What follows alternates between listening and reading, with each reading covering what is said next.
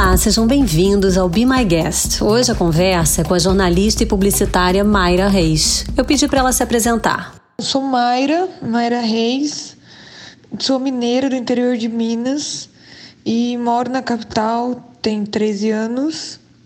E sou jornalista de formação e atualmente eu criei o Camaleão.co, que é uma startup que desenvolve produtos de diversidade LGBT para as empresas. Então, acho que basicamente falaria isso de mim. Também pedi para ela falar um pouco sobre o Camaleão, que nasceu na época em que as marcas estavam saindo do armário. Bom, o Camaleão ele começou sendo uma iniciativa gratuita em que eu pegava as vagas das empresas e conectava com as pessoas LGBTs, isso assim, no finalzinho de 2017. Aí, na verdade, ele começou um pouco antes, só que eu não sabia muito o que fazer, né? Com os currículos que eu recebia de pessoas LGBTs, porque eu estava no LinkedIn. Então, na verdade, o Camaleão já existe desde 2016, mais ou menos. E eu recebia muito, porque eu tinha um posicionamento no LinkedIn, ainda tenho, na verdade. E aí eu compartilhava com as pessoas, né, as minhas visões. Naquela época as marcas tinham acabado de sair, digamos, do armário para a questão LGBT, o casamento também LGBT acabou de ser aprovado no Brasil e também estava sendo aprovado no mundo, assim, né, como algo que ficava dentro da Constituição de alguns países ou de uma forma jurídica. Então, estava tendo todo esse movimento, né, de saída do armário, digamos assim, das marcas para a gente. E aí eu tava vendo vários erros, eu publicava isso no LinkedIn, né? Então, as pessoas LGBTs me enviavam os currículos. Como eu não sou de RH, eu não sabia o que fazer com isso naquela época, né? E aí uma amiga falou assim, não, então organiza isso de um modo que você pode encaminhar para as empresas, já que tá tendo essa demanda aí. E aí foi que eu falei assim, bom, não sei agora quem tá currículo, tá empregado, quem não tá empregado, esses currículos estão ali, a solto. E aí eu falei, o próximo currículo que eu receber, eu passo pra frente e faço essa tentativa, né? E aí eu recebi de uma menina trans, comecei a procurar vaga pra ela, e graças a Deus era ela também jornalista, então eu sabia, por eu ser jornalista, como procurar vagas e tudo mais. E eu sempre procurava vendo empresas que têm essa questão de diversidade muito clara, sabe? E aí, por sorte, eu consegui conectar ela com uma recrutadora do Hotel Accor. Ela fez o processo seletivo e ela tá lá até hoje. E aí foi que resolvi organizar tudo isso que estava acontecendo. Isso já era final de 2017, só que eu trabalhava ainda, né, em agência de publicidade e tudo mais. Continuei trabalhando. Aí, à noite eu chegava em casa e fazia essas questões de match, né, das vagas. O Camaleão ganhou uma estrutura, um site, ele teve um nome, né, uma logo, enfim, a gente foi aos poucos construindo isso. Em 2019 a gente saiu na Folha e aí todas essas questões que a gente já fazia de modo gratuito explodiu para as empresas e aí a gente chegou nas empresas grandes que soube a nossa existência e aí ficou impossível fazer de modo gratuito. Eu tinha acabado de sair também de agência de publicidade, já estava vivendo de palestras que eu dava e aí eu falei, agora eu vou dedicar nisso, né? E aí a gente começou a trabalhar mais forte. Eu reencontrei uma antiga chefe minha que, por coincidência do destino, ela acabou também indo para a área de RH. Quando a gente trabalhou junto, ela era do financeiro de uma empresa. E aí o Camaleão se estruturou e começou a mandar. As primeiras pessoas LGBTs foram contratadas via o Camaleão, né? A gente recebendo também um valor baixo das empresas. E outras demandas abriram, né? As empresas criam, óbvio, minhas palestras continuaram dentro do Camaleão. E a gente teve outras demandas. Então, as empresas começaram a perguntar, como é que vocês trabalham? Como é que vocês acham as pessoas LGBTs? E aí, a gente acabou abrindo um braço de treinamento para explicar para as empresas todos os nossos processos, né? A gente fez parceria com uma outra empresa chamada Diversitas, Instituto Diversitas, que muitas empresas chegavam para a gente e falavam, a gente quer fazer programa de diversidade com vocês, sabe? Só que isso demanda muito tempo, né? E eu sabia muitas coisas, acabei estudando, fiz curso também no exterior de essas questões de diversidade, só que como a empresa ainda é pequenininha, não tem tempo para dar essa consultoria que demanda muito. E aí a gente fez a parceria com o Instituto Diversitas, que é uma pessoa, a Renata, que eu admiro pra caramba, que tá à frente dele. E aí ela é professora também na área de diversidade e inclusão, ela tem um grande histórico com grandes marcas aí também. E aí eu falei, beleza, então você entra nas empresas, você estrutura todo o programa de diversidade e a gente entra com background de LGBT. Então a gente tem essa parceria aí com o Instituto Diversitas e aí também eu abri uma outra área de cursos online que na maioria das vezes sou eu que dou.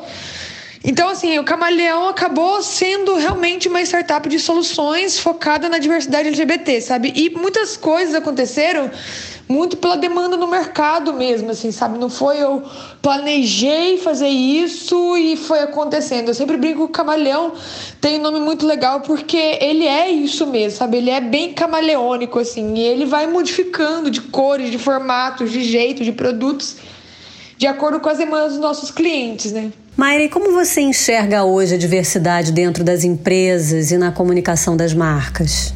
O mercado ainda brasileiro de diversidade que eu vejo, ainda que muitas empresas querem fazer diversidade. Na verdade, a gente tem dois grandes mercados de diversidade, né, no Brasil.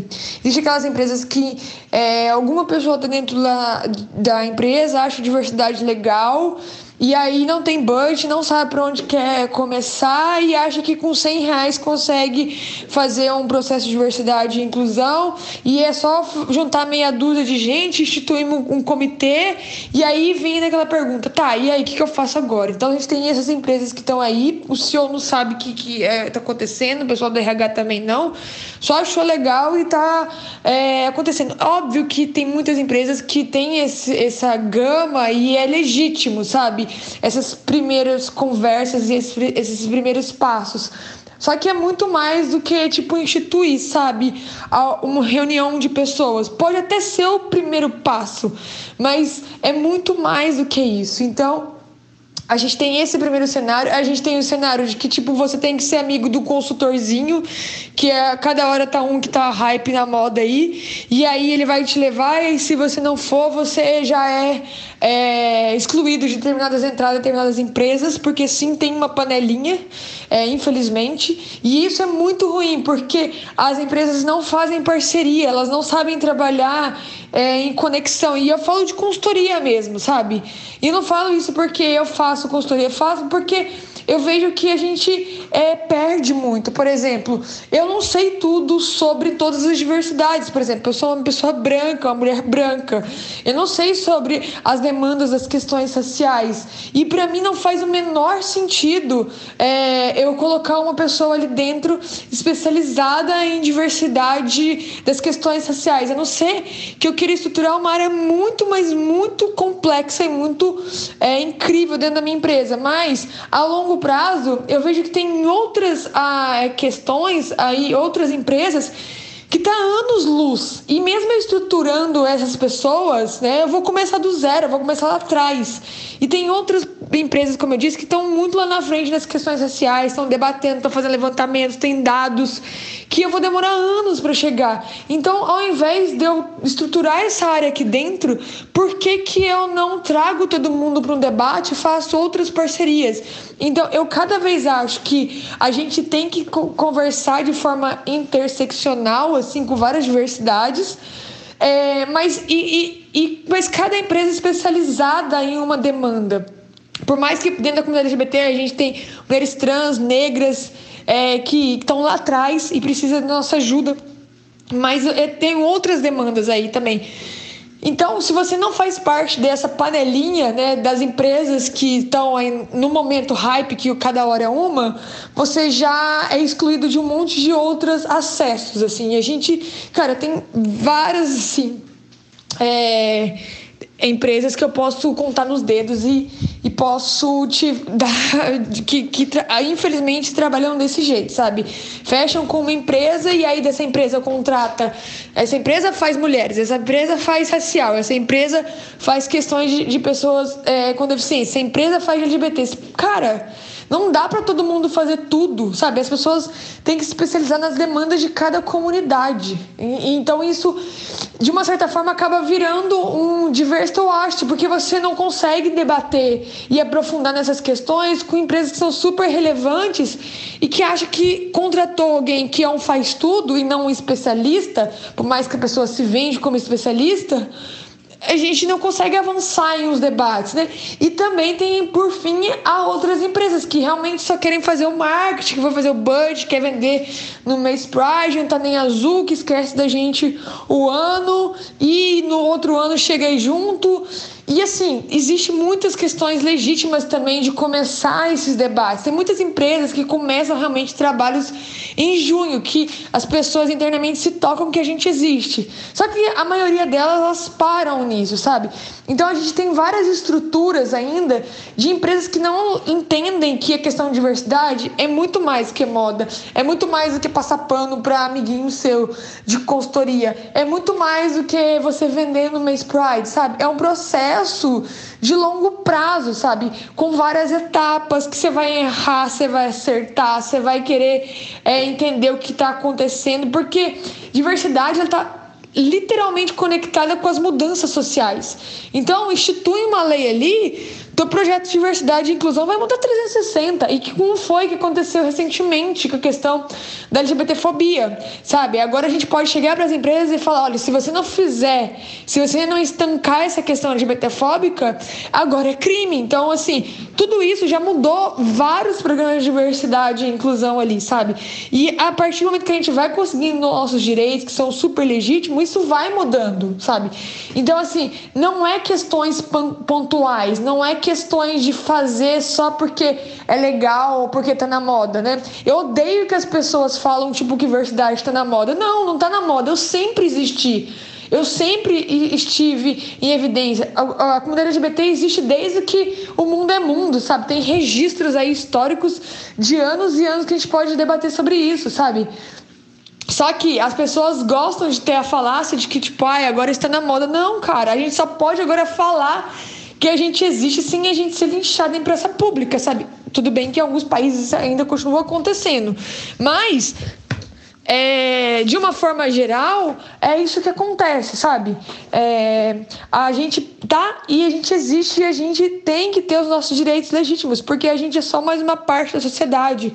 Assim como eu disse, as pessoas negras também que têm que ter o delas, pessoas com deficiência, imigrantes, ex-presidiários, mulheres, geracionais e assim vai. Eu pedi para ela comentar a diversidade dentro das agências de publicidade. Eu acho que 50%. Acho que tem umas agências que já se tocaram dessa importância da diversidade e inclusão, porque não que elas queiram ter se tocado. O cliente dela já impôs isso. Eu vou dar um exemplo básico. Nos Estados Unidos, você não faz concorrência para HP para você entrar na concorrência para HP.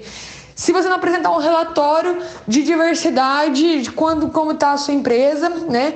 E quais são os próximos passos. Assim, tipo, é só para você entrar, você pegar as informações da concorrência, né? Isso também acaba acontecendo muitas vezes, aqui também no Brasil eu já recebi várias vezes algumas empresas de outras agências que falou, olha, a gente não tem nada e o cliente exigiu e tudo mais, né? Então, tem umas agências já estão se tocando dessa, não sei se é instigação, não sei a palavra certa, mas é desse pré-requisito, digamos assim, de algumas empresas e algumas agências, né? Mas eu acho que na sua maioria ainda a gente tem vários problemas dessas questões das agências. A agência, a maioria é branco, quem tá no cargo de gerência geralmente é o cara hétero, cisgênero, casado, que tem filho, sabe? Como, infelizmente, a maioria da nossa população. A agência de publicidade ainda é um lugar machista, é um lugar misógino, é um lugar racista, sabe? É um lugar que não é agradável de se trabalhar, que muitas vezes tem um mercado de trabalho, uma forma de remuneração que é exploratório ainda. E isso vai contra toda a questão de diversidade e inclusão, que é pensar no que é melhor para as pessoas dar o melhor para elas, para que elas rendam dentro do seu trabalho, para que elas deem o seu melhor, para que elas se sintam confortáveis e, consequentemente, façam parte daquela empresa, sabe? Consequentemente, se sinta acolhida naquela empresa, né? E aí você tem todos os outros benefícios, que é criatividade, que é inclusão, que é a própria boca a boca que vai surgindo, sabe? Então, eu acho que as agências de publicidade, para elas realmente se engajarem com a questão de diversidade, na verdade, ela tem que mudar todo o seu escopo de trabalho, sabe? É pensar realmente na sua cultura, sabe? Que ela quer desenvolver para os seus colaboradores. É não pensar nas longas jornadas de trabalho, melhorar as qualidades de vida como um todo, assim, desde o ambiente, sabe? Porque ainda existe realmente algumas brincadeirinhas em agência de publicidade que ninguém gosta de suportar, sabe? E isso tá ainda numa raiz cultural de todas as agências de publicidade, sabe? Então, quando tiver uma agência que pensa desse jeito e que muda todo o ecossistema, ela vai atrair muito mais talentos e muitas outras diversidades, e isso vai ser ainda referência no mercado. E eu sei que existe um monte de agência de publicidade ainda que paga pau, falando que a gente é assim, a gente é assado, mas começa tendo como a forma de contrato PJ, sabe? E não faz o menor sentido ter contrato PJ quando você está querendo pensar numa questão de diversidade e inclusão, porque, vou dar um exemplo, você não sabe, por exemplo, os desafios de uma pessoa com deficiência, que muitas vezes vai precisar de um plano de saúde. E aí ela tem um contrato de PJ numa empresa, numa agência, que a exclui desse plano de saúde, sabe? Então, assim, qual que é o desafio que você está vendo daquela diversidade? Qual que é o desafio de uma pessoa LGBT? Qual é o desafio de uma mulher que é mãe solteira e tem um filho? Todas essas demandas, elas impactam no rendimento de um colaborador. E eu tô falando só de um colaborador. Eu tô vendo só a área de RH. Não tô vendo ainda como seria tipo, a diversidade de fornecedores. Eu não tô vendo a diversidade no marketing. Eu não tô vendo a diversidade em outros treinamentos e na liderança. Eu tô vendo nada. Eu tô vendo só em uma, assim. Eu tô só dizendo um exemplo de como a diversidade é um projeto global que abarca várias outras coisas, sabe? Que vários grupos que você precisa todos nivelar, respeitando cada um deles, cada sua diferença, digamos assim, e reconhecer, sabe? Incentivá-la, sabe? E aí ver disso num projeto maior. Então, o que a sua empresa quer daqui 1 ano, 10 anos? Tá, então esse vai ser um dos focos da sua questão de diversidade e inclusão, sabe? E aí como você vai conectar todas as outras áreas, todos esses grupos que estão ali. Então, mais ou menos, é isso que a gente pensa quando a gente está falando de diversidade e inclusão. É entender sobre acessibilidade, é dar acesso para essas pessoas àquele mesmo espaço. Diversidade não é demanda do RH, é uma mudança de cultura. O desafio ainda de trabalhar com diversidade dentro de empresas é que as empresas já entendem que pelo menos existe a diversidade, né? Elas só não entendem como elas fazem isso e como elas conectam isso, e elas não entendem isso que realmente ainda necessita de budget. E não é pode até começar no RH, mas não é uma coisa de RH, sabe? Se possível, você deveria fazer realmente uma área que vai se conectar com outras demandas, sabe? E você vai ter que modificar tudo, desde a governança. Então você vai ler, vai rever normas, leis, você vai realmente instituir também como um das demandas o seu comitê de diversidade e inclusão. Depois você vai estabelecer grupos de trabalho, né, de líderes de cada diversidade. Depois que você fizer isso, você vai estabelecer metas, objetivos, ações de curto, médio e longo prazo, sabe? Você vai estabelecer formas de você ver isso também. Às vezes, ver se faz sentido não colocar isso como bônus para sua liderança mais conectada a realmente questões que impactam e não bônus por bônus, porque senão esse líder, digamos assim, chega no bônus, né, nas metas que ele tem que chegar, e ele faz rápido, porque ele só quer receber, ele não está engajado com o tema. Então, assim, como é que esse líder vai se engajar com esse tema? Né? Como é que ele vai fazer sentido para esse líder? Porque você tem líderes que não estão nem azul para a questão de diversidade e inclusão. E como é que você toca ele? Né? Como é que você toca de um jeito que você demonstra para esse líder que isso é uma parte do trabalho dele, não é caridade, não é mimimi, não é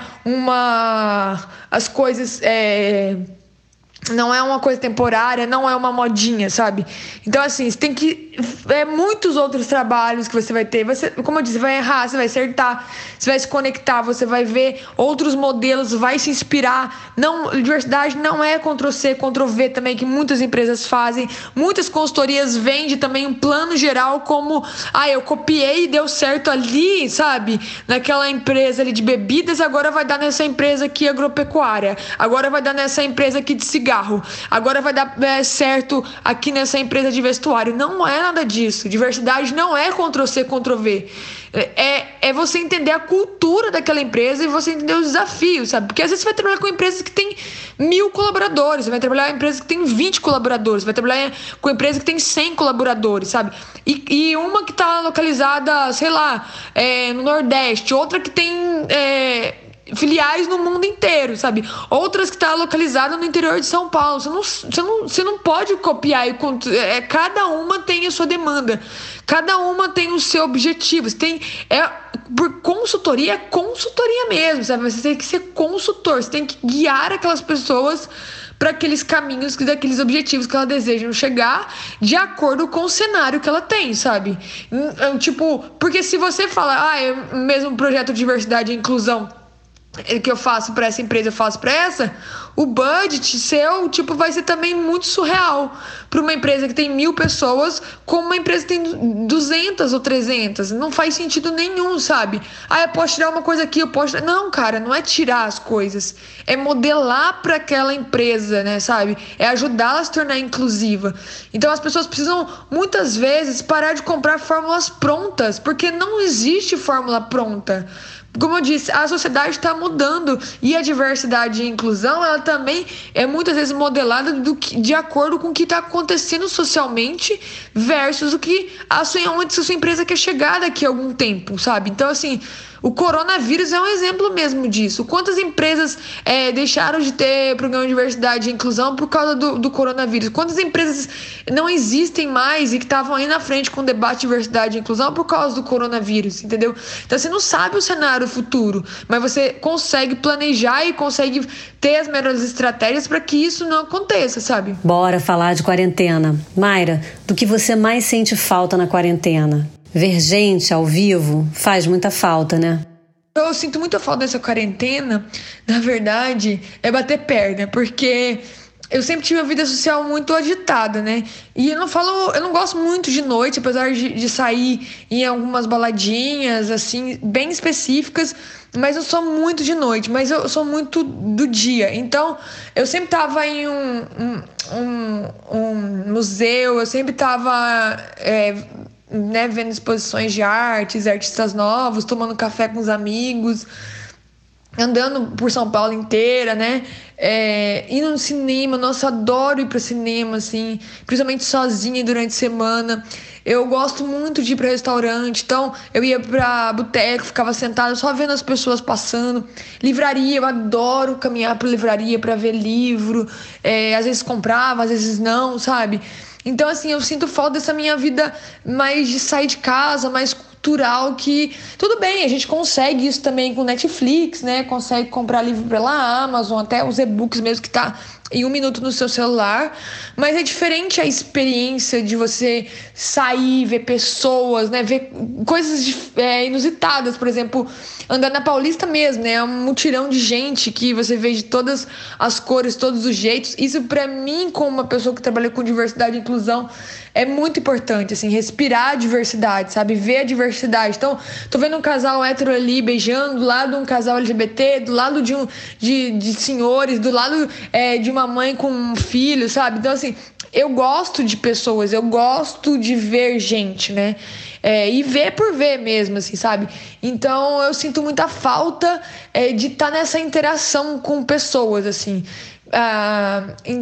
E também tem uma outra coisa também que eu gosto bastante, que é de descobrir lugares. Então, por exemplo, eu saí andando na Paulista e desci uma rua, achava uma lojinha diferente, entrava, ia me encontrar meus amigos da Benedito Calixto, aí via coisas diferentes ao redor, assim, da pracinha. Então eu sinto muito a falta de bater perna. Algumas questões do coração afetaram a quarentena da Mayra. Isso acabou levando a diversos questionamentos e a movimentos que acabaram sendo positivos, como novos bons hábitos e a retomada de velhos bons hábitos. Então, eu tive uns problemas nesse começo de quarentena, porque ano passado eu terminei um relacionamento que foi um pouco conturbado. E desde então eu não conversei com essa menina, né? Não se falou mais.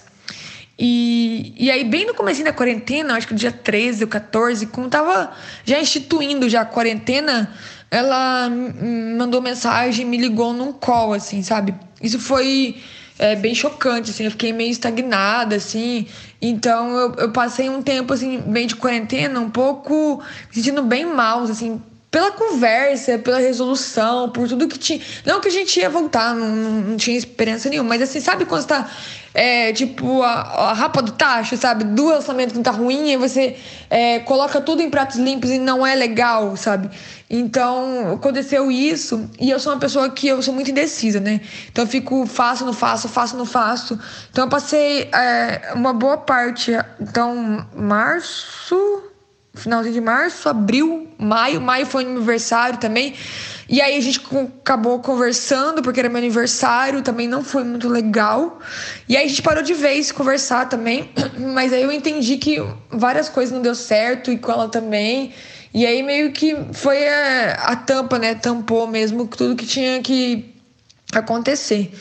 E aí, desde então, eu tenho me questionado muito de coisas que eu não gostaria de passar, que eu não gostaria de revinciar, desde relacionamento até trabalho, até futuro, sabe? Me questionando mesmo essas coisas. E aí, uma das coisas que eu cheguei em muita conclusão é que eu queria muito me sentir bem com o meu corpo, sabe? Eu sei que eu sou alta, magra, e muita gente acha bonito, mas eu não me sinto confortável. E tem coisas pequenas, assim, que eu gostaria muito de refazer no meu corpo, como tirar uma pinta, sabe? E coisas que são mais profundas, assim, e que, na verdade, mexem mais comigo, e eu acho que demora um tempo mais. Então, nessa quarentena, depois desse meu aniversário, eu comecei esse movimento, né?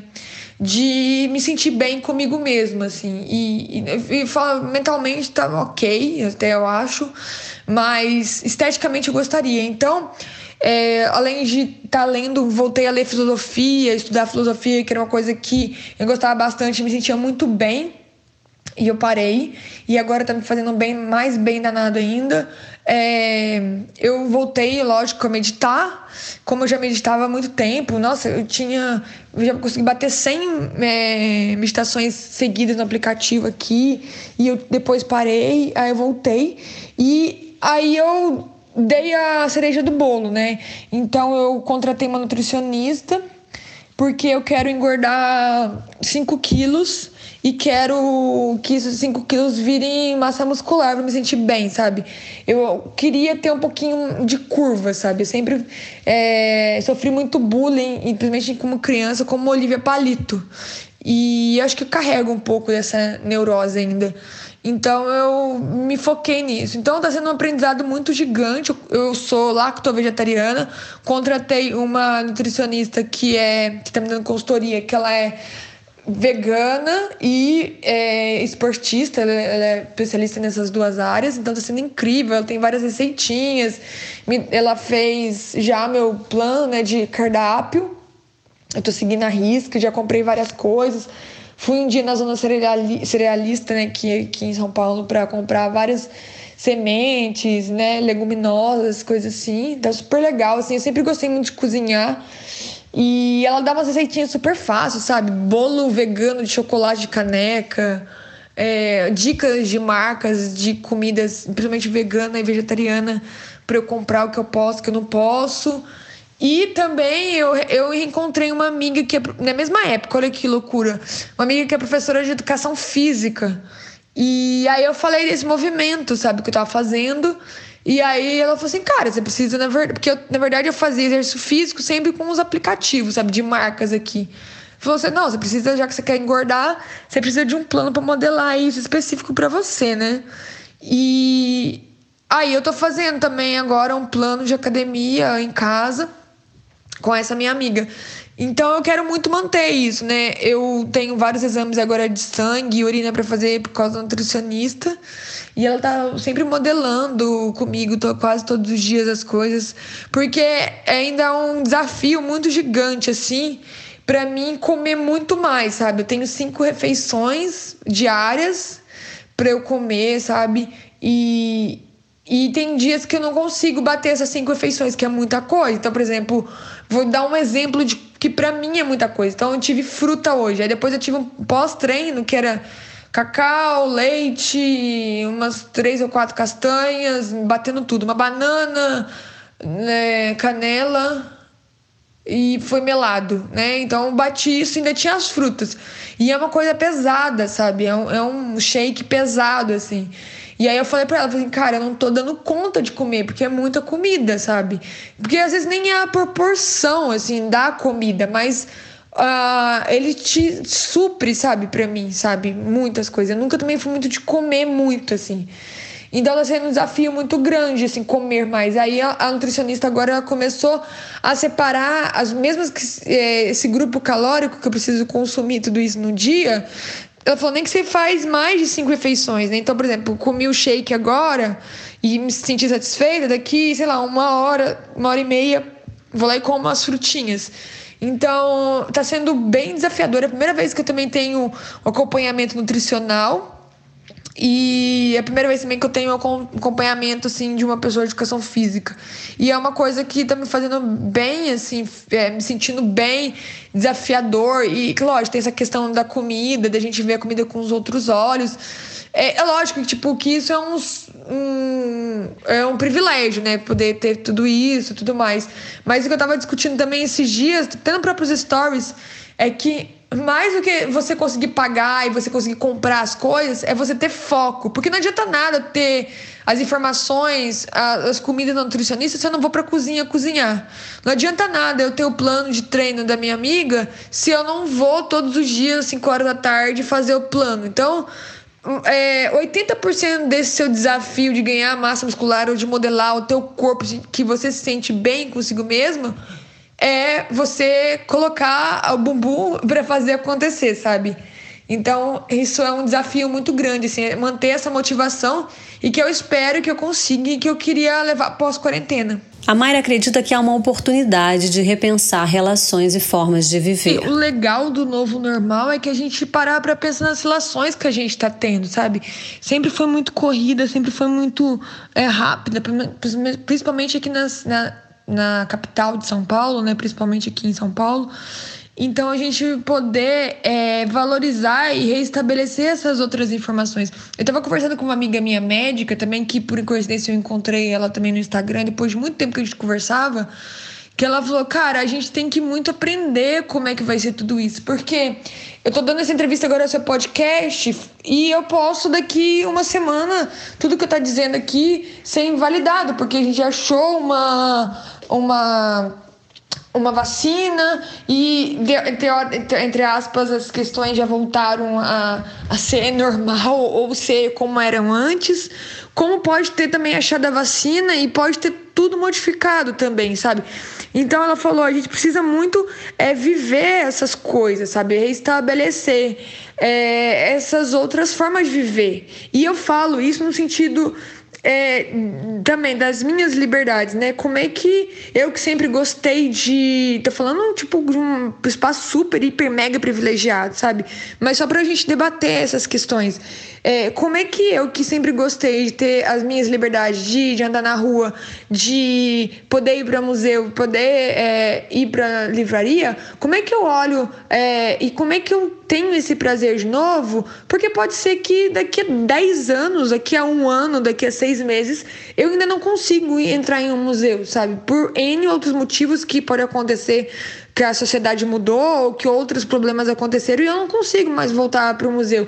E eu vou perder essa experiência que para mim é tão importante, que faz tão... sentido dentro da minha vivência, da minha profissão, do meu trabalho, eu não sei. E aí, voltando também para outros debates, como é que a gente vai viver amorosamente, sexualmente, sabe? Porque, beleza, hoje tá todo mundo aqui dentro de 4, pelo menos os solteiros, né? Que eu me encaixo nisso. Estamos tendo todo mundo dentro de 4 paredes, sabe? Sem poder conversar com ninguém. Eu pelo menos, conhecendo algumas menininhas pelos aplicativos, mas sem conseguir encontrar com ninguém. E até quando vai ser? Eu falo isso não pra gente pensar em sair de casa ou rever as coisas, mas assim, é só de que, tipo, a gente nunca sabe o que vai ser. Eu não sei se hoje, se a vacina, a Rússia vai conseguir a vacina amanhã, se a China vai conseguir a vacina amanhã, se daqui, sei lá, 6 meses, um ano. Então, eu acho que o bom e ao mesmo tempo ruim desse novo normal, assim, é a gente poder valorizar essas coisas mais tete a tete e ao mesmo tempo tá nessa insegurança, nessa incerteza do que a gente nunca sabe o que vai ser. E que isso, para um padrão de ser humano, né, até a neurociência mesmo explica muito isso, a gente acaba repelindo aquilo que é diferente, sabe? A gente acaba repelindo muitas vezes as experiências que nos colocam em medo e colocam em situação que a gente fica em estado de choque, né? Então, a gente deixa de vivenciar e experimentar muitas outras coisas. Tem uma galera que tá depressiva, que já tem também depressão, né, ansiedade, que estão muito mais mal agora, sabe? Por isso também, sabe? Porque ela tá vendo nessa insegurança dela, sabe? Nesse desafio para essas pessoas também, né? Então, para mim, eu acho que a gente... não saber o que vai ser no nosso futuro, mas ao mesmo tempo valorizar tudo isso que a gente, né, pôde perceber, pôde se conviver e começar a raciocinar como a gente pode, entre aspas, tocar a nossa vida, né? Como a gente vai poder ressignificar as coisas. E eu já antecipando também um questionamento, sabe? Como é que vai ser o Natal da gente? Que a gente sempre se reunia com os nossos amigos, a gente sempre se reunia com as nossas famílias. Não vamos poder todo mundo se ver mais ou fazer todo mundo online. Tá, beleza, mas assim, o Natal é uma vez na vida. Eu e minha mãe tem quase 80 anos. Eu não sei se no outro ano a minha mãe vai estar viva, sabe? Então são coisas que a gente está questionando, sabe? Que eu fico me questionando aqui dentro desse meu isolamento. Ela tem procurado ter um olhar otimista para as coisas. Eu tenho uma tendência comigo, eu ser uma pessoa pessimista, mas eu tenho sempre o jeito de olhar para o mundo e olhar para as pessoas de uma forma otimista, porque eu acho que eu já tenho muito problema e eu já tenho muito pensamento negativo, então eu preciso compartilhar e eu preciso mostrar para as pessoas que a gente pode realmente ser positiva e também eu me inspirar nisso para eu modificar as minhas energias, né? As minhas visões. Então eu acho que eu sou muito positiva nesse sentido. Eu acho que a gente vai sair muito mais forte desse momento que a gente está vivendo. Acho que a gente precisa, como eu disse anteriormente, pensar em formas de a gente viver a nossa vida. E eu falo em vários outros sentidos. Por exemplo, a gente nunca...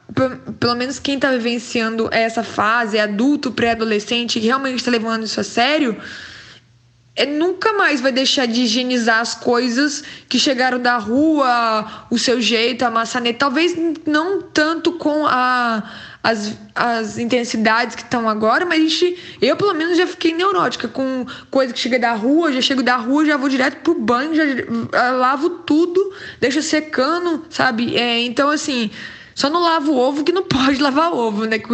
Que eu lavei também e descobri que não podia. Cometi esse erro depois.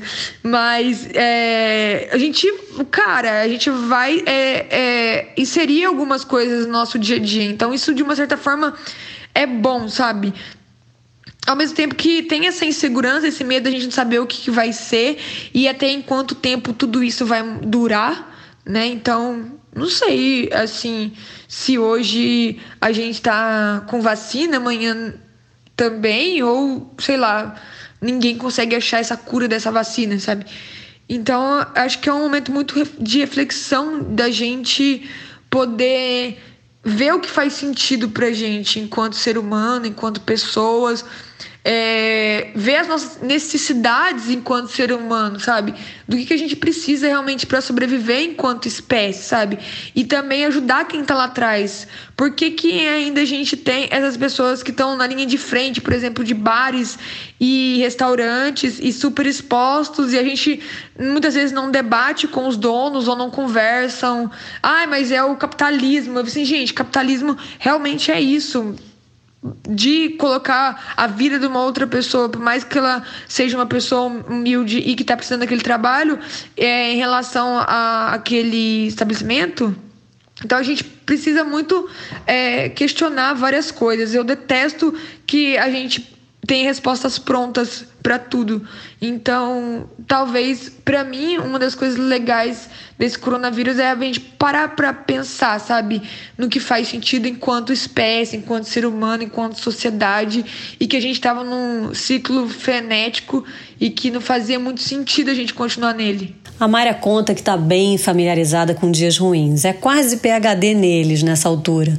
Por isso, aprendeu a lidar com os altos e baixos da quarentena. Não, um dia ruim, eu tenho déficit de atenção, sabe? E isso pra mim é bem difícil, porque quando eu tenho um dia ruim, eu tenho um dia muito ruim mesmo lá embaixo. E quando eu tenho um dia bom, eu também tenho um dia bom lá em cima. Então, pra mim, é meio vivo no 880.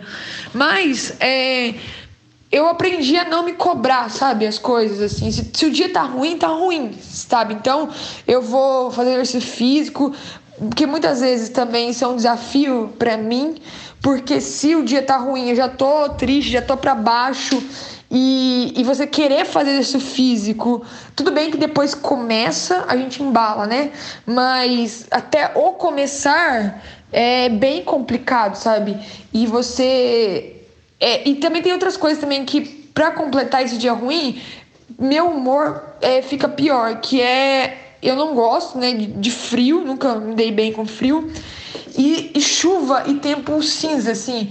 Isso é um combo, e se o dia tá ruim, isso é um combo pra uns estados, assim, mais depressivos, assim, de meu humor, assim. Mas também nada que um ou dois dias também não passe, ou algumas horas não passe também essa situação, sabe? Eu não sou uma pessoa de... Eu sou uma pessoa cíclica, eu não sou uma pessoa de ficar remoendo as coisas. Talvez eu remoo muitas coisas dentro de mim para tomar essas decisões, que eu sempre sou muito inconstante, sou muito difícil de tomar decisão, mas assim, tipo, aconteceu isso aqui, vamos passar o que a gente pode tirar de lição, o que a gente pode ver disso pro futuro para não acontecer. E eu acho que isso também, o empreendedorismo acabou me apresentando, sabe? Porque você hoje tá fechando um negócio gigante, amanhã você acabou de perder um outro negócio gigante, ali na frente tá abrindo outra porta que você nunca esperou, aquela porta que você colocou todas as suas energias não abriu. Então o empreendedorismo, ele faz você ter essa resiliência, assim, sempre, sabe? É ter esse ciclo de sobe, desce, que é bem cíclico mesmo, sabe? Hoje tá lá em cima, amanhã tá lá embaixo, de lá em cima tá lá embaixo. Então é difícil também você ter uma constante sendo empreendedora, assim, principalmente no Brasil também, que, né, que o governo e a sociedade, e trabalhando com diversidade, piora bastante a situação. Mas eu só queria complementar tudo isso, é que eu aprendi que também, que quando tá lá em cima, tá lá em cima, quando tá lá embaixo, tá lá embaixo, e eu não cobro, sabe, de tá lá embaixo, eu tento achar umas forças do universo pra poder fazer exercício físico, tento meditar e também voltei a escrever diário, assim, era uma coisa que eu tinha na adolescência, que eu gostava. Eu comecei a escrever esse ano num celular, né, num aplicativo de celular, aí quebrou, e aí agora eu voltei a escrever com caderno. Não, nem sempre eu escrevo, tem dias que eu tô com um pico lá em cima também de energia muito boa, eu escrevo, tem dias que eu não escrevo. De novo, eu não aprendi a não me cobrar, sabe? O dia que eu quero escrever, eu escrevo, o dia que eu quero escrever, não escrevo, o dia que eu quero meditar, eu medito, o dia que eu não quero meditar, não medito. Na meditação, na verdade, eu tô tentando manter mais constância, sabe? Mas senão você fica num ciclo de muitas vezes querer manter a constância e bater a constância do que, na verdade, a prática. E a prática do diário é se abrir para você mesmo, sabe? Ninguém vai ter acesso àquilo, então vai ser eu, e outras vezes eu vou querer ler ou não. Então é um espaço que eu me sinto muito segura para contar para mim mesma as coisas que me afligem. Ela dá uma dica para os dias ruins. A dica que eu daria é tentar fazer um exercício físico. Realmente, eu sei que às vezes é muito chato começar a fazer exercício físico e achar um que gosta, principalmente a gente está distante, sabe? Mas o que eu recomendaria é ver uns aplicativos no celular, sabe? E começa assim, ver se você consegue fazer algumas práticas em casa, sei lá, correr um pouquinho, ou só simplesmente dar uma volta no quarteirão com máscara, sabe? Também correr com máscara, principalmente se for na rua ou, sei lá, no quarteirão da sua casa aí.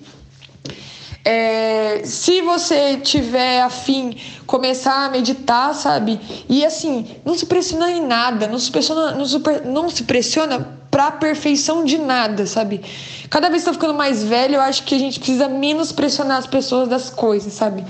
A única coisa que eu acho que as pessoas ainda precisam de pressão é pra se posicionar nas suas opiniões e nas redes sociais. Pro resto, eu acho que não tem sentido nenhum a gente pressionar. Não tem sentido nenhum a gente pressionar as pessoas pra namorarem, ficarem com a gente. A gente não tem que pressionar a gente pra ser perfeito e pra, sei lá, fazer os melhores exercícios do mundo. A gente não tem que se pressionar pra gente bater a meta de meditar 10 dias seguidos, apesar de que se você conseguir, vai ser perfeito e maravilhoso pra você. Mas eu acho que a gente precisa se focar mais na prática, sabe? Sentir bem, assim. Eu acho que o isolamento, ele também te traz isso, assim, pra gente, como eu disse, desacelerar, né? E aí, quando eu falo de desacelerar, é também a gente tá mais presente no que a gente tá fazendo. Então, o que a gente tá comendo, como a gente tá falando com as pessoas, o que a gente tá postando nas redes sociais, o que as pessoas estão postando, sabe? O que você tá lendo no dia. O que você está deixando de inserir de notícias para você, de informações? É só notícia ruim, sabe? Tem tantas coisas legais aí, tantos livros legais. Por que a gente está só deixando que o ruim nos impeça? Eu não tenho nem eu não tenho nem TV em casa. E eu tô pensando seriamente em comprar uma só para assistir os programas de streaming, assim. Mas eu não tenho TV em casa porque eu acho que a TV, ela é sei lá, sabe? Um Chernobyl, assim, é muita radiação, sabe? Só tem coisa ruim, e os programas televisivos, eles enfatizam o ruim, eles enfatizam o bom, e você já tá no isolamento, então por que você quer mais coisas ruins? Então, o que te inspira, sabe? O que você quer da sua vida, da sua carreira? Quem que você quer namorar? Quem que você quer ser? Eu acho que esse momento de você pensar no que você quer. Enfim, pra mim, esse momento me fez entender que eu quero adotar um cachorro. Eu tenho 2 gatos e eu quero muito um cachorro, porque eu sempre fui criada com um cachorro e tô sentindo falta de um doguinho. E meus gatos que lutem aqui pra se entenderem, né? Então, é esse momento, assim, pensa em você, sabe? Em você é como os seus sonhos, sabe? O que te faz mal, o que você gostaria de mudar no seu corpo, o que te faz bem, qual que é os seus sonhos enquanto profissional, onde você quer conhecer, o que você quer comer, sabe, a gente pode criar, por mais que a gente não tenha hoje as coisas palpáveis na nossa mão, a gente pode criar os sonhos que esse pensamento inicial dá uma combustão pra gente ir atrás dele, sabe? Mas eu acredito nisso. Pedi pra ela contar o que ela tem lido e assistido. Tem coisa boa aí, hein? De livro, eu falei pra você que eu tô lendo filosofia e tudo mais, né? Então, eu tô lendo O Mundo de Sofia, que foi um livro clássico. Eu li com 15 anos, depois eu fui para uma escola e aí eu tinha aula de filosofia e o professor deu esse livro. E aí eu achei aqui na quarentena ele perdido e resolvi relê-lo. E aí isso me motivou também a assinar a Casa do Saber Streaming, que é maravilhoso, tem um monte de curso, tem um monte de professor lá, de filosofia, de comunicação, de sociedade. Nossa, tá incrível também. Eu fico passando vários tempos aqui. Eu assinei também a Amazon Prime, porque eu queria comprar os livros e aí era mais em conta, né? E aí eu reassisti pela segunda vez também o Daily Word, Queer Generation, que é uma série lésbica, que eles lançaram uma temporada agora, recentemente, e aí tá na Amazon Prime.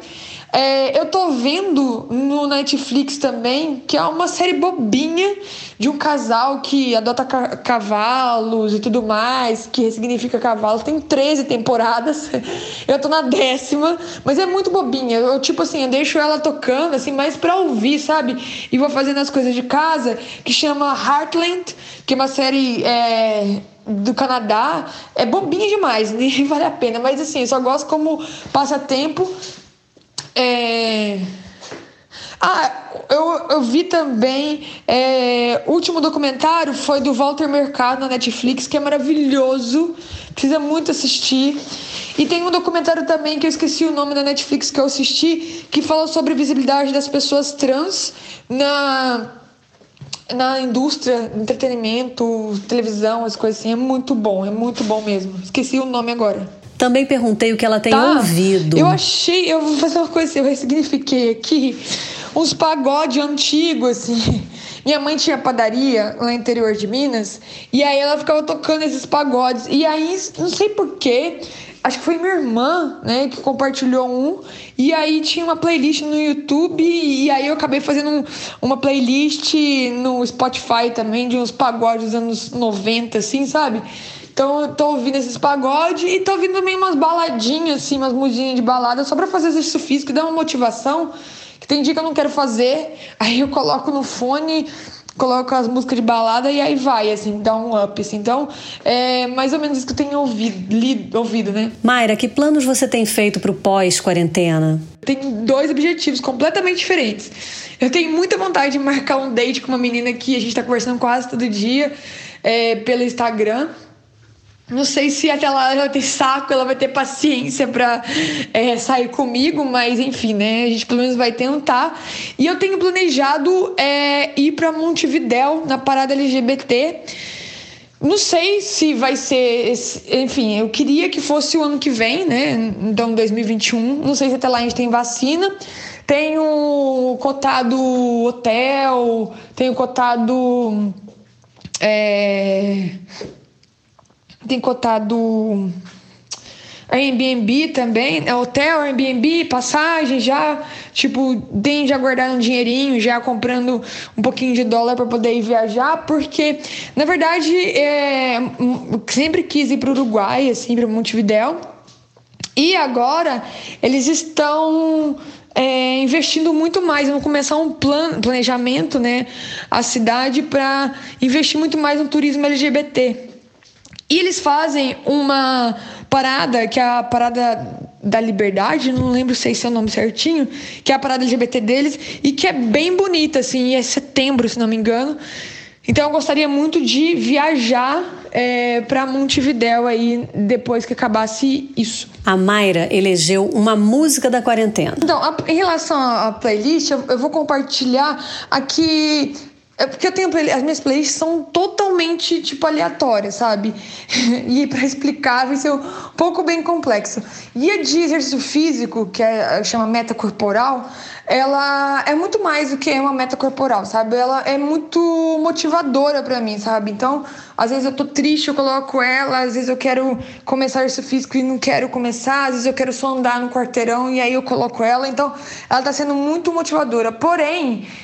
tem uma música que não é dessa playlist, que não tá nessa playlist, que também nem é de exercício físico, assim, que é mais tipo de eletrônico, que é a música da minha quarentena e que passa uma mensagem super legal, Então, eu vou compartilhar com vocês ela agora. Ela deixou um recado antes do fim do nosso papo. A música da quarentena, ela tem uma coisa muito legal, né? Que, claro, tem a voz do seu Jorge e também que é cantada por uma bandinha chamada Big Up. E eu acho que ela começa relembrando, assim, tudo que a gente já passou, tudo que a gente já viveu, sabe? E nos deixa também uma mensagem de esperança, sabe? Uma mensagem de que um mundo bom vai vir, sabe? Conectado aí com esse universo. E ela tem uma batidinha que é uma delícia, assim. Então eu não consigo tirar ela do play. Ela não tá dentro da lista, né, que eu playlist, porque, enfim, ela tem outra vibe. Mas ela é muito gostosa. Eu recomendo vocês ouvirem. E se vocês ouvirem e ficarem no repeat, a culpa não é minha, tá?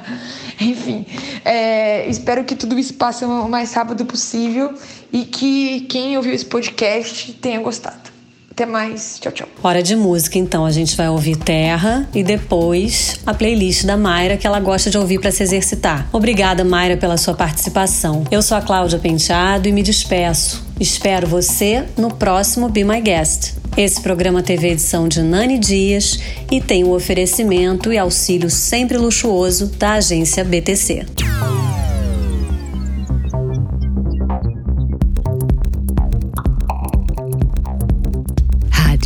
Be Pop, Be My Guest.